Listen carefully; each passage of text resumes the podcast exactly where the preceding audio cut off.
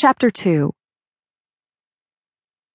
His name is Glenn something or other, Birdie said, scooting the plate of blueberry muffins across the patio table to Nell and Cass.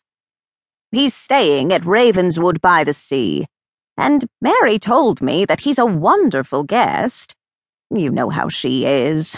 Anyone staying indefinitely gets sized up in the first few hours to see if they pass her adoption criteria. Apparently, Glenn passed. She spotted camera equipment in his belongings, and after he went on and on about the amazing bed in his room, the best sleep he'd had in months, Mary suggested sweetly that maybe he'd like to take some photos of the B&B for her new brochure. He agreed, and is now considered a first-class guest. Birdie took a drink of water and looked at Izzy. He should meet Sam. Maybe Sam could give him some tips. Sure. Izzy licked the caterpillar of latte foam coating her upper lip. Sam likes to meet fellow photographers. I'll ask him if he's heard of this guy. Nell laughed. Izzy, most photographers' names aren't on book covers or in galleries like Sam Chambers. Most just take photos, then turn them in to some editor or some customer at a studio and get paid for it.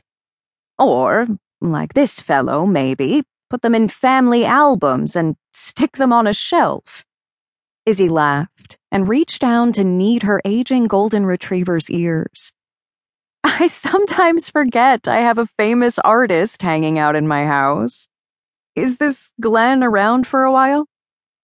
I don't know. His car broke down, so he'll be here a couple of days until it's fixed. I need to track him down to thank him before he moves on. He was able to unplug something or wiggle something or whatever one does to get a belligerent John Deere tractor to start. Brand spanking new, and Angelo said it simply stopped. There's lots to do out there, so we needed it fixed fast.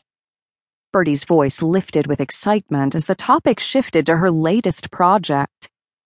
Birdie, you are loving every single minute of this, aren't you? Nell smiled at Birdie's enthusiasm. Of course I am. Who would have thought that at my age I would be a farmer? She clapped her hands in glee as she talked.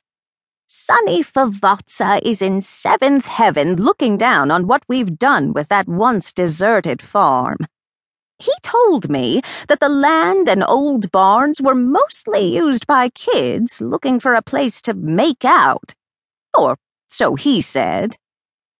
So. Cass looked at Birdie. Do you know that from experience?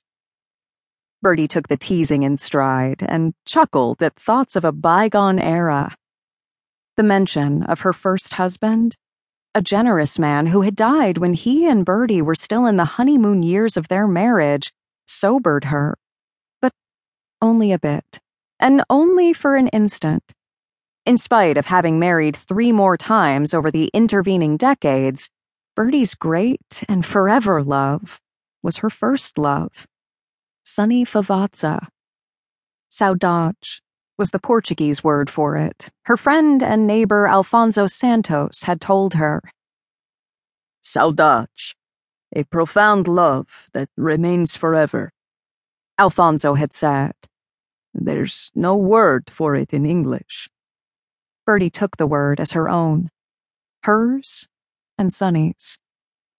Close friends knew Sonny informed everything she did her joys and sorrows, her adventures and her lonely moments, and suspected he was probably looking down with some amusement on the old Favazza farm, an almost forgotten piece of the Favazza Trust that his birdie had turned into a working farm, an organic garden, and a culinary experiment. Friday, we'll meet at the farm. Claire needs feedback on some things. The last bit of paint is going on, and she said the second barn is an inch away from being ready. It's almost tempted me to learn.